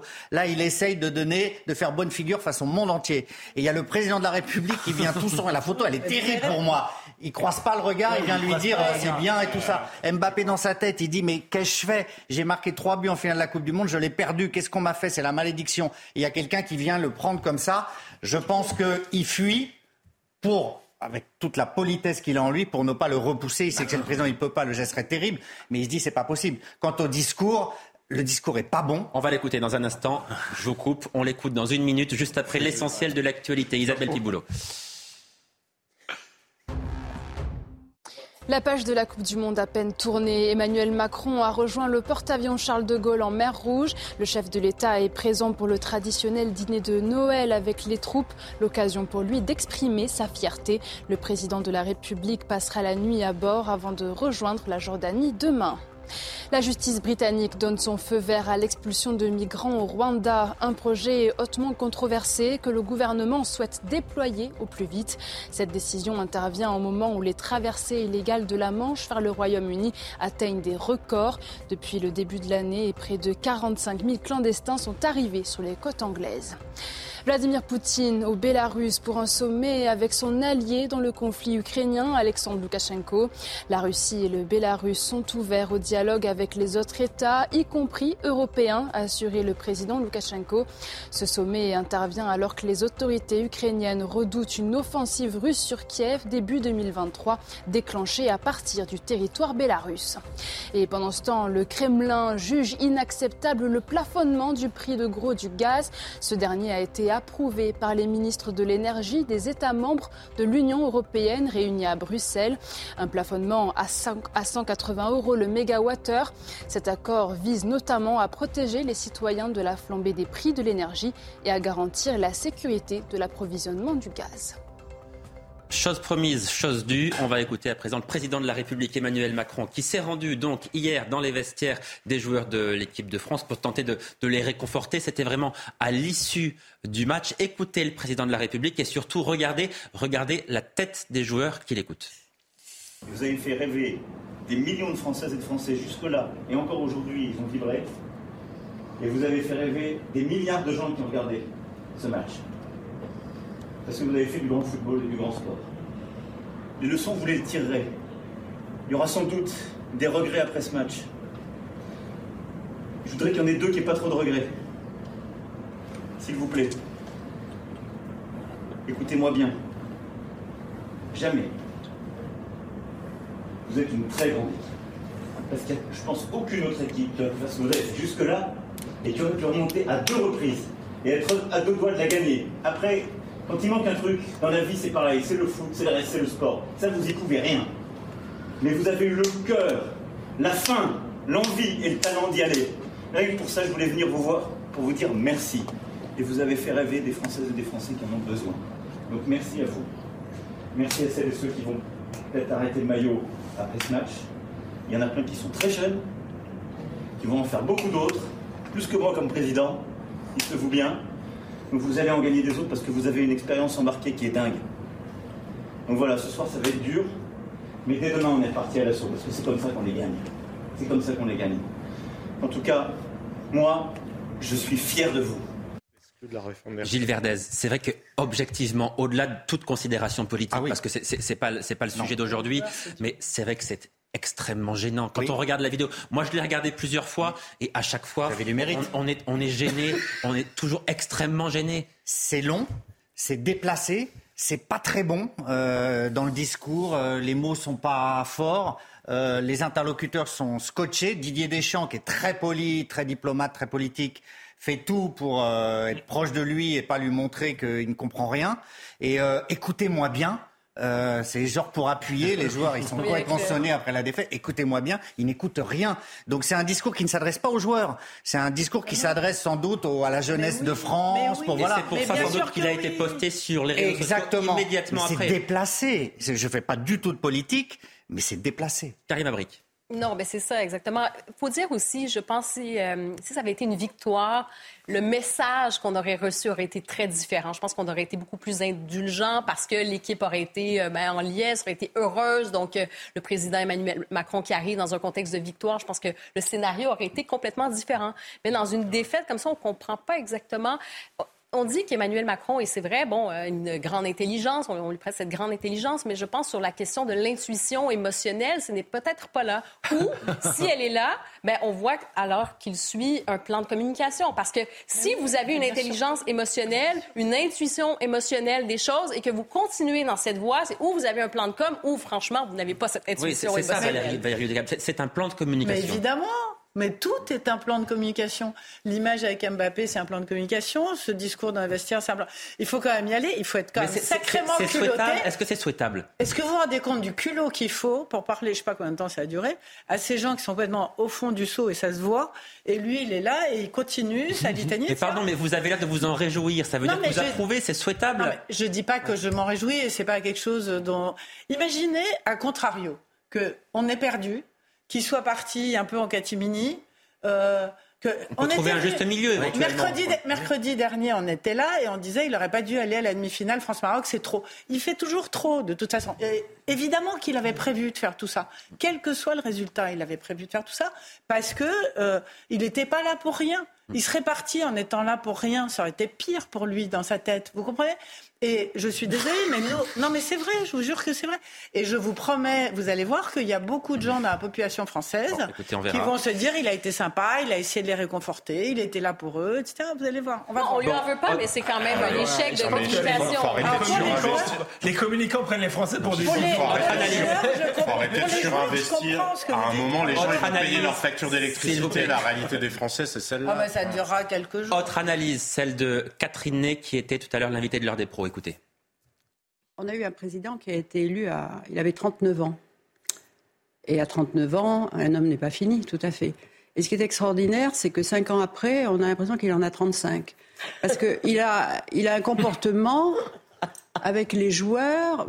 Vous voyez, il patouille euh, Mbappé. Moi, je, moi, personnellement, ça me gêne et je suis pas sûre que Mbappé soit ravi, quoi, qu'il se comporte comme ça. Ce besoin de, comme ça, de, de, toucher, ce besoin tactile, de dire des choses. De...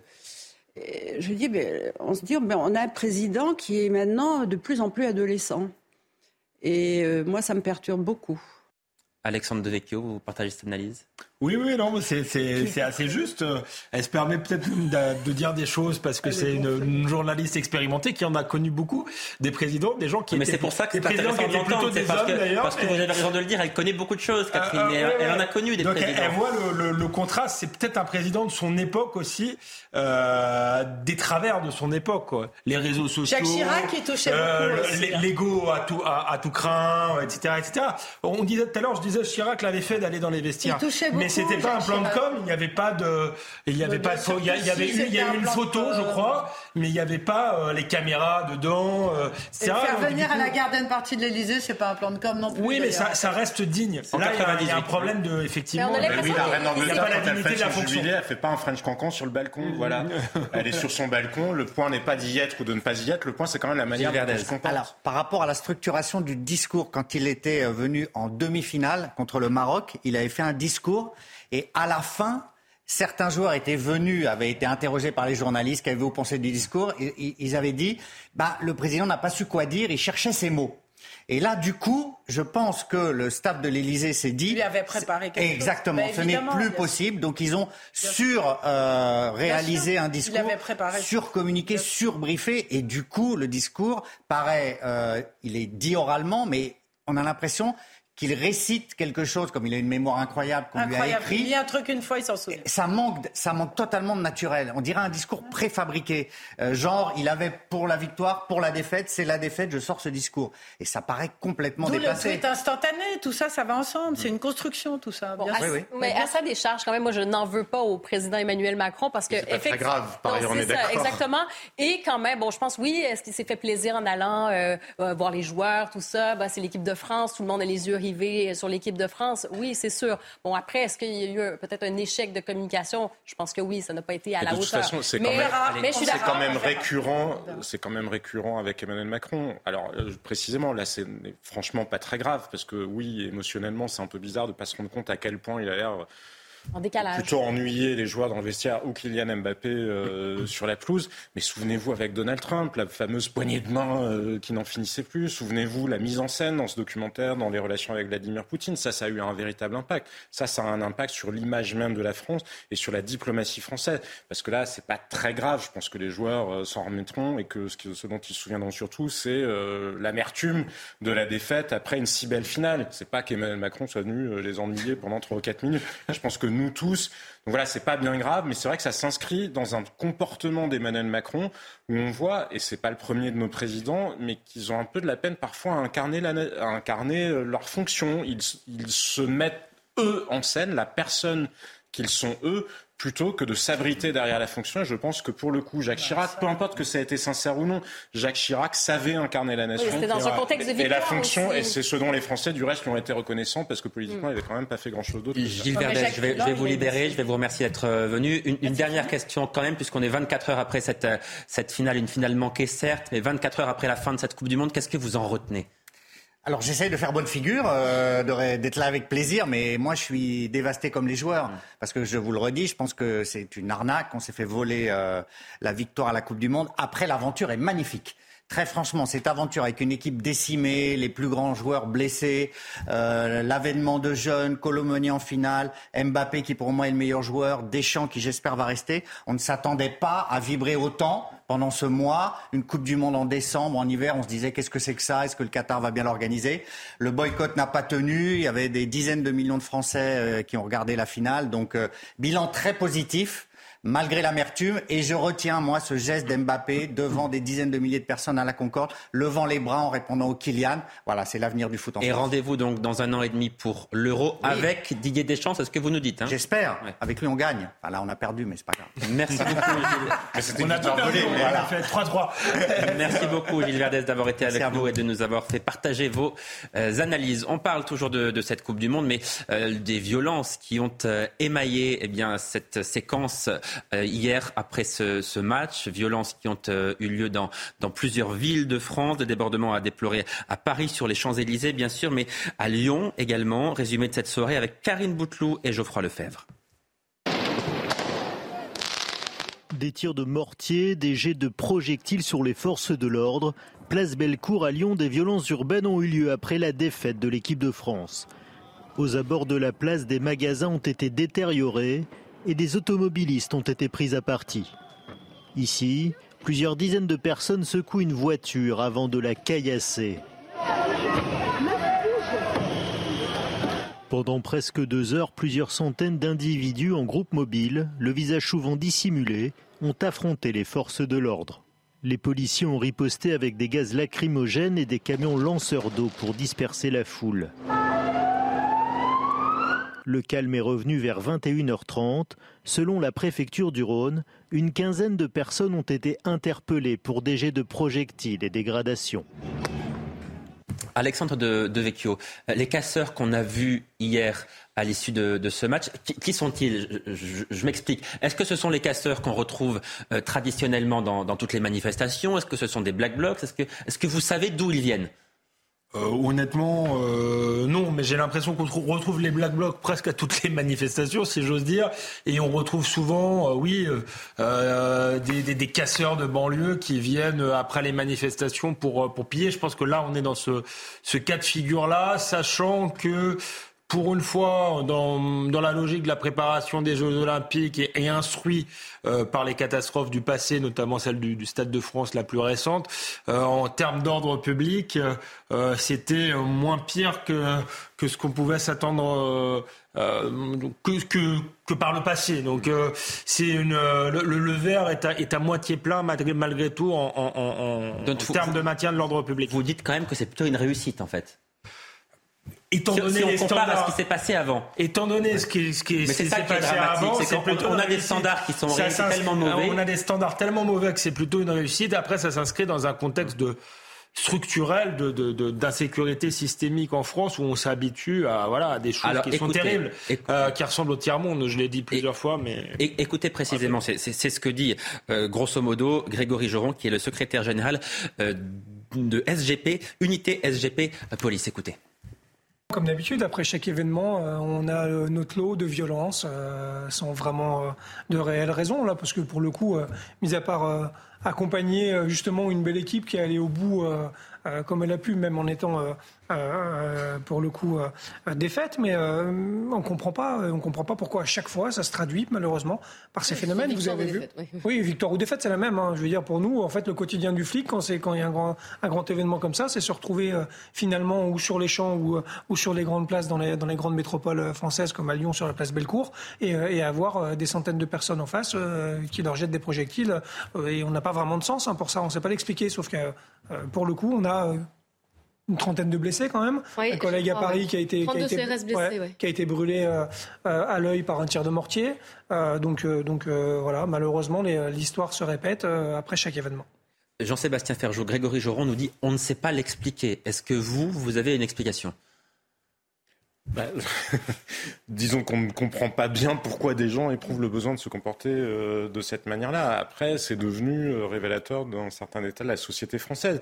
Même si il y a le filtre avec lequel on regarde la réalité malgré tout. Le fait qu'on se regardait hier soir précisément, on s'est moins focalisé là-dessus parce qu'il y avait une réalité émotionnelle beaucoup plus forte à laquelle tout le monde avait envie de penser. Ça ne change rien à ce qu'ont vécu les policiers, ça ne change rien effectivement aux interpellations, mais dans le récit qui en est fait, je pense que ça nous renvoie précisément à la manière dont on reçoit aussi euh, les informations. Mais c'est vrai que malheureusement, on s'y habitue. Alors après, euh, quelle est l'explication? Ben, Oui, ce sont les défauts euh, de l'intégration, pas seulement de l'intégration des immigrés, de l'intégration de certaines catégories de population qui peuvent être parfaitement françaises et qui ne se reconnaissent plus dans, le collectif France et qui éprouvent le besoin ben, d'exprimer une forme, euh, j'ai pas envie de dire de désespoir, parce que je crois pas que ce soit un désespoir. Le désespoir serait presque quelque chose de, de construit, comme s'il y avait une revendication. Là, ça ressemble plutôt à une forme de nihilisme et de, euh, de, de oui, de, on ne croit plus à rien et on est là pour, euh, pour,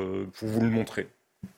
Ben, moi, je vois euh, les débordements, les dégradations, les violences comme un peu la, pointe de l'iceberg de tous ces malaises qu'une société euh, peut ressentir, peut avoir. Donc, euh, quand il va arriver ce genre de manifestation après, souvent ça se fait dans les petites heures, hein, pendant la nuit, ben là, qu'est-ce qu'on voit? Il y a plusieurs choses. Systématiquement, et ça, on le voit un peu partout, hein, pas juste en France, systématiquement, vous allez avoir une violence de l'extrême gauche, euh, anti-système, anticapitaliste qui profitent de ce moment, un fameux Black Bloc, pour venir euh, faire des dégradations, pour attaquer frontalement euh, des forces de l'ordre. Ça, ça se voit systématiquement.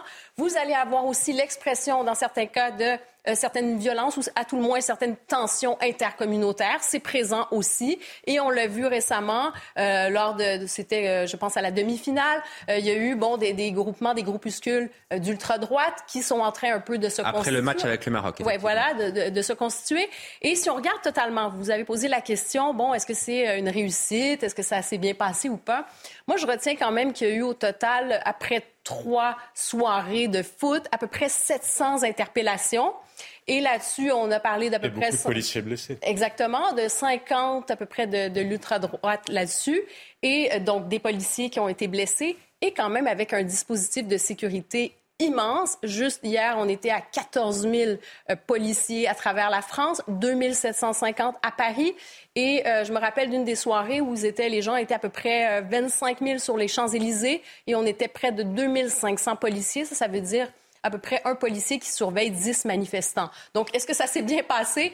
Ce qu'on comprend à tout le moins, c'est qu'aujourd'hui, en France, euh, quand on veut, quand il y a ce genre de manifestation, ben, il faut un dispositif ultra sécurisé pour qu'on puisse, euh, euh, disons, avoir une soirée à peu près normale.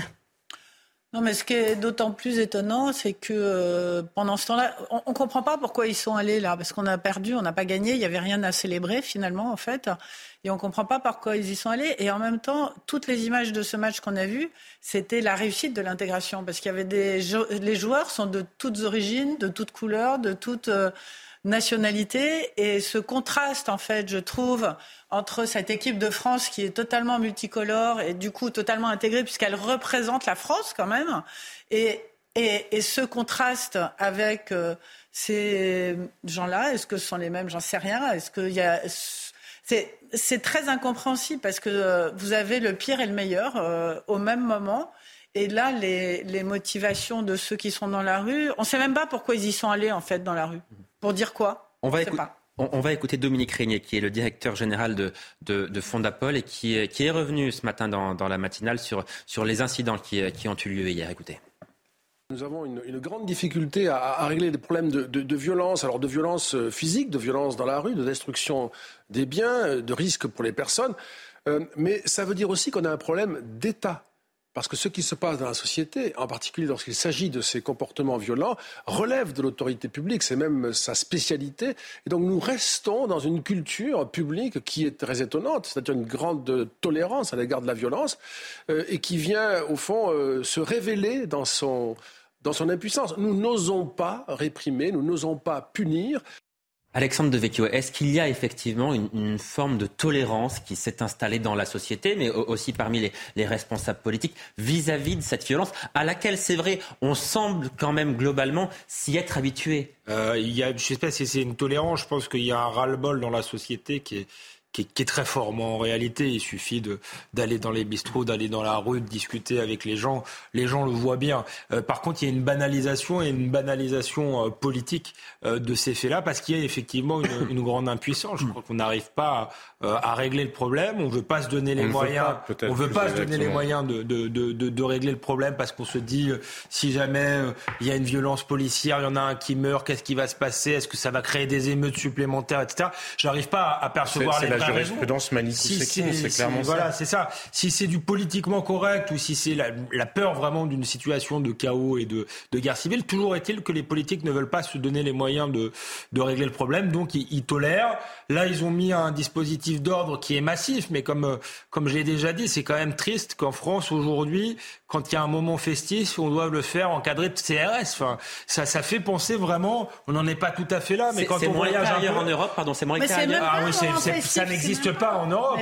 Enfin, moi, j'ai fait des, des, jours de l'an euh, en Espagne. C'est bon enfant. On vient avec des, des vieux, euh, des, des, bébés. Il n'y a pas ça. On va dans le métro, c'est propre. On se fait pas agresser. Donc euh, non, oui, c'est spécifique aujourd'hui. Il y a beaucoup, de, vols à la tire à Barcelone et à Madrid. Mais pour les à la tire, c'est pas tout à fait la même chose que des que des sauvages qui vous agressent mais regardez, il y a, un, élément. Commentaire, je voudrais juste faire un tout petit commentaire sur le mot festif. On n'est pas dans une célébration festive, justement. Bah célébration festive, mais il n'y avait pas de quoi célébrer. On a perdu. C'est pas le débat, Valérie. Pardon, il y a quand même des milliers de supporters qui avaient envie d'être dans la rue pour dire merci à l'équipe de France. Voilà, tout simplement. Ah, je ne sais pas, ils sont allés place de la Concorde, ceux-là, en fait. ils étaient aussi sur les Champs-Élysées. Parce qu'il y a eu des débordements, place la Concorde. on avait Mais regardez, Johan, il y a un élément de comparaison assez simple. Le, jubilé euh, pour Elisabeth II euh, au mois de juin euh, l'année dernière, c'était des millions de Britanniques qui étaient dans les rues. Il n'y a pas eu un seul incident. Et pourtant, vous auriez pu imaginer que des gens, il y a des problèmes d'intégration au Royaume-Uni. Hein. Il y a des émeutes dans certaines villes, pour le coup, entre hindous et musulmans, par exemple, à l'heure actuelle, dans le nord de l'Angleterre. Mais ils n'ont pas éprouvé le besoin d'exprimer leur haine au visage du Royaume-Uni dans un moment d'unité nationale. Là, on voit bien que c'est délibéré. C'est un moment d'unité nationale dans lequel il y a un message qui est passé. Nous ne partageons pas cette unité nationale. Et avec peut-être un côté, mais ça ne veut pas dire. Mais, mais Valérie, non, mais on sait pas qui c'est, les gens mais on ne sait pas qui c'est. Euh, en tout cas, il, il y a des gens qui peuvent ne pas vouloir partager l'unité nationale, euh, pas forcément sur un critère ethnique. Hein. C'est vous qui projetez votre vision là. Non, mais Jean-Sébastien, on aurait gagné, je comprendrais, mais on n'a pas gagné. On a bien compris, vous ne compreniez pas pourquoi les gens étaient dans la rue, mais je pense que là, c'est autre chose. parce que pendant les matchs précédents, même quand c'était des victoires de la France, de toute façon, il y avait la même chose. Il y a probablement un côté, vous voulez pas me voir, et eh ben vous allez bien me voir. Vous voulez pas voir qu'il y a dans ce pays des gens qui ne sont pas heureux, et eh ben vous allez bien nous voir. c'est ça, c'est l'occasion de, comme je le disais, c'est l'occasion d'exprimer son malaise, peu importe c'est lequel. Si vous êtes un anticapitaliste, un black bloc, ben, vous allez ça, pas affronter. nécessairement sur des critères ethniques. Oui, c'est ça. C'est enfin le moment où vous allez pouvoir aller devant des CRS, devant des policiers et leur jeter des, caillasser des policiers. Hein? Si vous avez euh, d'autres types de malaise, eh ben vous allez les exprimer. Vous allez peut-être insulter des gens, vous allez peut-être vouloir en découdre avec je ne sais qui. Donc, c'est le moment où les gens se sentent autorisés à exprimer une, une violence. Mais puisque ça se répète indéfiniment dans chacune des manifestations, et pas seulement les moments de, de, joie, entre guillemets, mais dans chaque manifestation, est-ce que ça signifie clairement que l'État a renoncé à arrêter, à condamner sévèrement ces personnes de manière à ce que ça ne se reproduise plus? Il y a une forme d'impuissance. Mais Alexandre je, je, vous l'ai dit, moi je pense que oui, il y a deux peurs de, de créer des troubles encore plus grands. Euh, ou des, des dommages, ce qu'on appelle des dommages collatéraux, l'État effectivement a, a, renoncé à être impuissant. Et encore là, c'est ce que je disais, il a été un peu moins impuissant. C'est uniquement ça la Un peu moins impuissant que d'habitude. c'est la double peur 2005, les répétitions d'émeutes à la 2005 et, la mort de Mayotte oui, oui, et puis il y a, regardez, souvenez-vous, pendant les gilets jaunes, pendant les gilets jaunes, euh, quand la police qui a été attaquée, attaquée, attaquée tous les jours et qui a riposté en tirant ces fameuses balles dans le nom ben là, là, n'hésitez pas. Hein. la, réponse judiciaire ne fait pas non mais il y a eu des sacrées polémiques, hein, ça a été compliqué. et... ils avaient quand même pour consigne de faire attention. Et que, enfin, l'obsession, c'était qu'il n'y ait pas de. non, ce n'était pas les mêmes consignes. Justement, quand vous en parlez à la, haute hiérarchie policière ou de la gendarmerie, précisément, les consignes ne sont pas les mêmes. Moi, je crois qu'Alexandre Devecchio a tout dit. Il y a cette crainte que une, un fait en particulier, et a fortiori un drame, un mort, puisse générer une explosion, de violence dans le pays, moyennant quoi probablement en voulant éviter ça, on le construit petit à petit. parce que précisément cette dégradation du tissu social et cette dégradation du sens même de l'autorité, parce que les autres citoyens, ils l'ont sous les yeux. Pourquoi est-ce que à eux, et imaginez les gilets jaunes pour le coup, je vous dis pas que c'était euh, que c'était à mauvais escient, mais il y a eu vraiment une fermeté euh, sans faille et dans la réponse policière, en tout cas dans les ordres qui étaient donnés, et dans la réponse euh, judiciaire, forcément, vous imaginez bien que les gens disent mais pourquoi moi, si je vais sur les Champs-Élysées, euh, on me condamne à une peine euh, de prison avec sursis, voire parfois à des peines de prison ferme, alors que d'autres peuvent le faire finalement en sortant tous les quatre matins et il ne leur arrive jamais rien. Oui, mais et ce qui est inquiétant aussi, c'est qu'après, on va avoir un, récit qui est dans le déni. Donc, on va raconter une histoire que ça va bien, que ça se passe bien. Et en faisant ça, bien, au contraire, vous accumulez toutes ces fameuses tensions internes comme ça. Dans le presto, ça boue, ça boue, et à un moment donné, ça sort. Et quand on ne nomme pas les choses, quand on ne veut pas regarder les choses en face, ben ça dégénère. Et ensuite, ben, vous avez ces expressions de violence qui se répètent. Et c'est une forme de racisme inversé, il faut bien le voir, parce que regardez la différence entre les gilets jaunes et ça. C'est-à-dire que personne n'hésitait à condamner les violences. Euh, des Gilets jaunes. Ça a mis un certain temps, hein, quand même. Il a fallu, non, mais ce il a que fallu je veux vous dire, c'est qu'il y a, il y a dans, non, mais par rapport à ce que disait Karima, que je trouve très intéressant, dans ce déni, pourquoi on est dans ce déni-là? Parce que certains discours, on n'ose pas les tenir de peur qu'ils soient considérés comme racistes. Mais c'est ça le racisme. C'est quand précisément parce que, à raison de l'origine des gens, finalement, vous les traitez un peu comme des mineurs en disant, ah ben lui, j'attends qu'il se comporte bien, et s'il se comporte mal, il sera sévèrement puni, mais l'autre, c'est un peu un mineur, donc finalement, c'est un peu normal qu'il se comporte comme une brute. Et ça, c'est une forme de paternalisme et de facto de racisme inversé. Je, suis tout à fait d'accord avec ce qui a été dit. On pourra dire qu'on on en a, enfin, les médias, une grande partie des médias en ont fait assez peu euh, sur les violences communautaires qu'il y a eu euh, après le match avec le, Maroc, avec cet incident de, enfin cet incident, cette tragédie d'un gamin euh, écrasé, et ensuite les, de, par euh, sans doute quelqu'un qui appartenait à la communauté des gens du voyage, et ensuite les représailles de la communauté maghrébine. Là, on est dans des, des, violences intercommunautaires, et on se dit tout de même qu'il y a deux poids deux mesures. Là encore, j'aime pas ethniciser les, les problèmes, mais si ça avait été, on a beaucoup parlé de l'ultra droite. Vous imaginez des expéditions punitives orchestrées par l'ultra-droite au moment euh, de, après cette, ce, drame de cet enfant euh, euh, renversé, on aurait dit Enfin, on, ça aura fait la une de tous les journaux. Là, je pense qu'il y a une pudeur parce que ça concerne euh, des, des, gens de la communauté marocaine et des gens du, du voyage et qu'on n'ose pas euh, le dire. Mais c'est quand même euh, inquiétant. Et, dans la désintégration, je, je rejoins Jean-Sébastien, il y a une désintégration globale, une perte des valeurs globales. Mais il y a encore cette question quand même des tensions communautaires, il y a, un multiculturalisme mal digéré. Et il y a un deux poids deux mesures qui était très clair. Hein. Le match, pas le match France-Maroc, le match du Maroc d'avant il y a des drapeaux israéliens qui ont été brûlés sur les Champs-Élysées. On se demande bien quel était le rapport euh, avec le Schmilblick. Imaginez si les fameux 40 militants d'ultra-droite euh, avaient brûlé des drapeaux israéliens. Imaginez le scandale que ça aurait fait. Il y aurait une mobilisation absolue. Comment L'ultra-droite ne va pas brûler des drapeaux israéliens. Ce serait absurde. Bah, pourtant, on accuse l'ultra-droite n'est pas forcément à tort d'être antisémite, hein, Valérie. Mais donc, il y a une forme de tolérance, c'est ce que vous dites. Mais Dominique Régnier dit, dit aussi autre chose. Il y a une forme de gêne. Plus, je ne crois pas que ce soit de la tolérance. C'est une gêne. Vous, avez utilisé le mot de pudeur. Dominique Régnier dit autre chose. Il dit nous n'osons pas punir. Ça signifie qu'il y a aussi pour lui, peut-être pour vous, un problème avec la justice. Oui, oui. Sans doute, que toute la chaîne ne fonctionne pas. C'est-à-dire qu'on est à un degré de violence euh, qui fait que finalement, quand on caillasse des flics, on casse une vitrine, on n'a tué personne, eh bah, on n'a pas, comme la, la, la, structure ne fonctionne pas derrière, il n'y a pas les prisons, etc. On n'a pas, on n'est pas, on n'est pas puni. En partie par l'idéologie des juges, en partie parce que tout simplement la justice est débordée. Et quand on n'est pas un criminel, encore une fois, qui a tué, qui a violé, etc. Et bah, la réalité, c'est qu'on va pas en prison dans ce pays ou qu'on n'a pas de, de peine lourde. Valérie Lecable. Non, mais je pense qu'on est dans un pays qui est très fracturé. On est dans un pays où il y a beaucoup d'extrêmes. Hein, quand on additionne l'extrême gauche, l'extrême droite, en, en vote ou en nombre de députés à l'Assemblée nationale, etc. On est dans un pays euh, où la violence euh, a gagné du terrain euh, au fil des années. Et effectivement, on s'est habitué.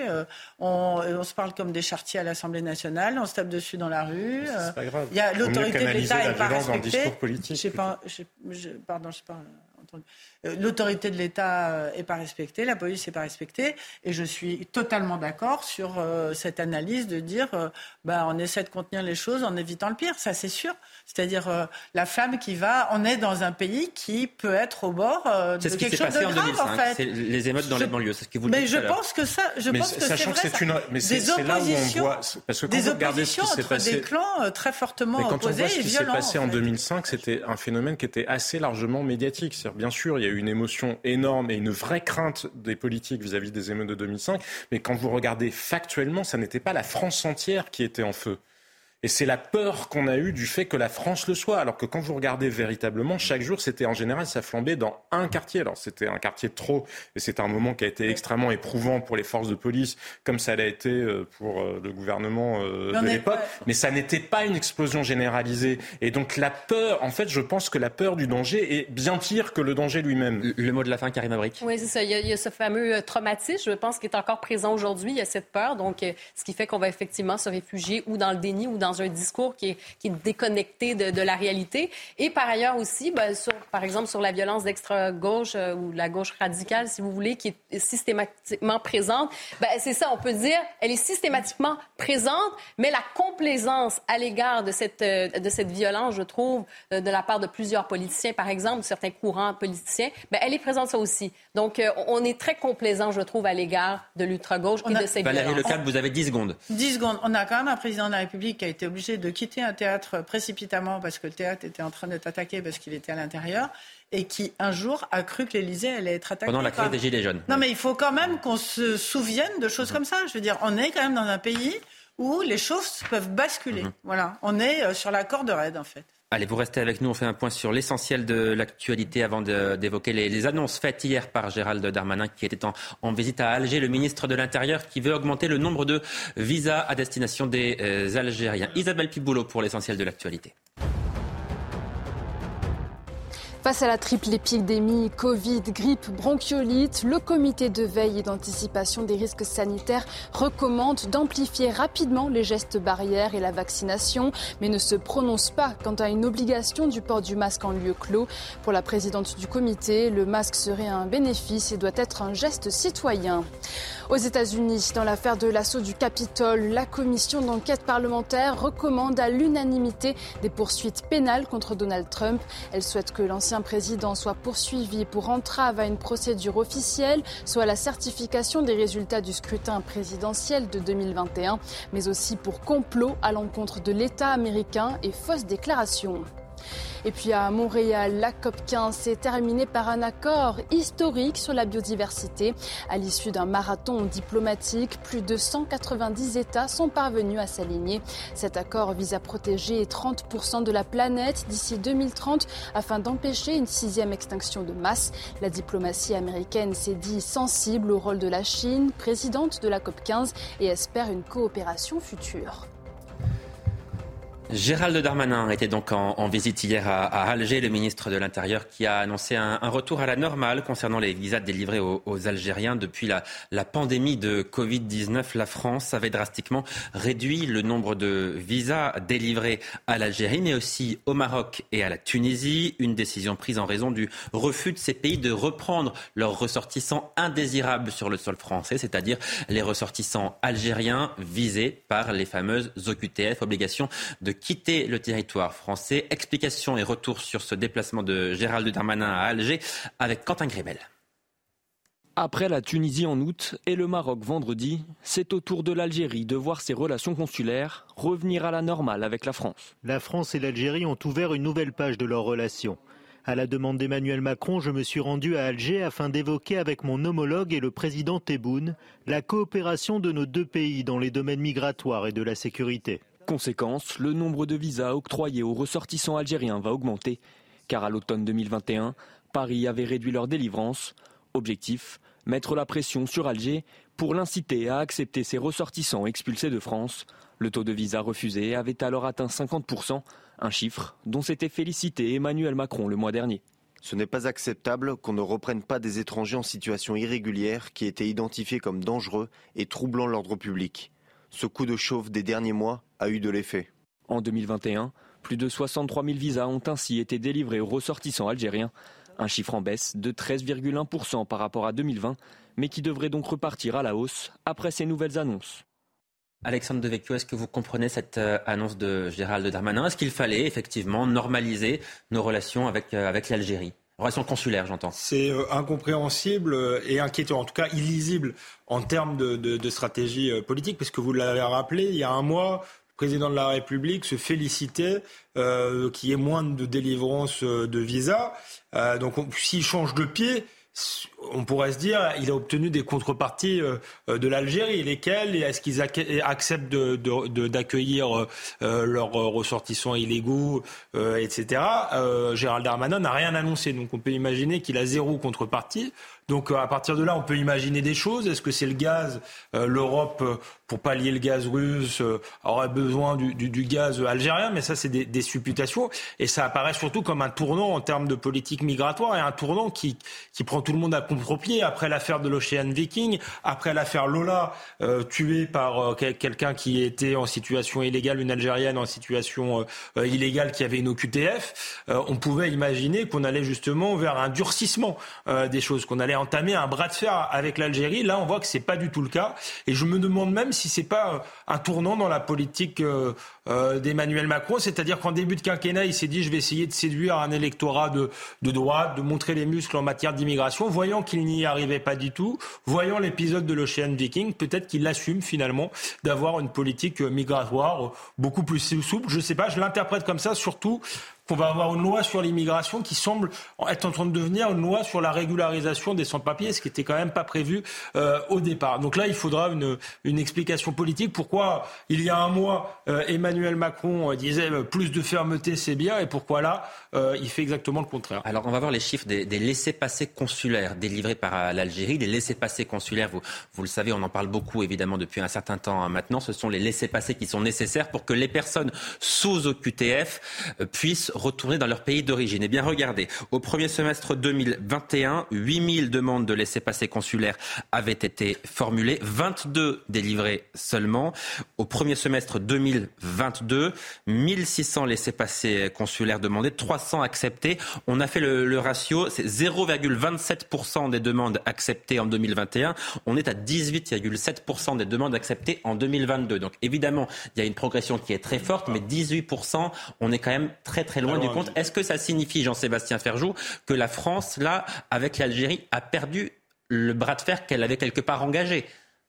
Moi, je pense que vraisemblablement, il se joue autre chose. Il n'y a aucun rationnel politique, en tout cas dans le discours, hein. dans le discours qui est tenu par le gouvernement. Alexandre Devecchio a rappelé le contexte, le vote de la loi sur l'immigration, la posture de fermeté qui était celle d'Emmanuel Macron. Alors, qu'est-ce qui se joue précisément? Ah, Je pense le gaz, l'approvisionnement en gaz, mais ça se joue aussi avec le Qatar. Hein. Regardez, en plein Qatargate, où on soupçonne euh, l'Émirat d'avoir pu essayer, voire d'avoir acheté un certain nombre de parlementaires, d'avoir acheté des décisions politiques, ça n'empêche pas l'Europe euh, de conclure des contrats avec le Qatar pour obtenir euh, du gaz naturel liquéfié. Donc je pense que la situation énergétique de l'Europe nous contraint à ça. Et c'est pas forcément, ça peut s'assumer en termes politiques, mais ça serait mieux de l'assumer ouvertement, parce que ça peut être une décision qui est posée sur la table au Parlement. Et moi, ce que je regrette, c'est qu'en général, en France, ce genre de questions-là ne sont pas mises sur la table. Moyennant quoi, on peut d'ailleurs faire toutes les conjectures, ne pas savoir si c'est juste le gouvernement qui n'a pas de suite dans les idées, si c'est d'une espèce de en même temps un peu, un peu dingue, ou s'il y a de vraies raisons de fond qui peuvent être des raisons d'État et des raisons de l'ordre de l'intérêt général. Après tout, la question, elle peut être posée aux Français. Qu'est-ce que vous préférez entre deux La politique, c'est arbitrer entre les choses. C'est décider qu'il y a des priorités parce qu'on ne peut pas avoir tout en même temps. C'est ça la politique. Et le problème pour qu'une démocratie vive, c'est qu'il faut savoir l'assumer, que ces débats-là soient tranchés en toute transparence. Malheureusement, je n'ai pas l'impression que là, en tout cas dans la communication qui a été adoptée par Gérald Darmanin, euh, il y ait la moindre transparence sur les raisons qui nous mènent à ça, au-delà d'une espèce de petite habileté ou de tentative d'habileté de communication.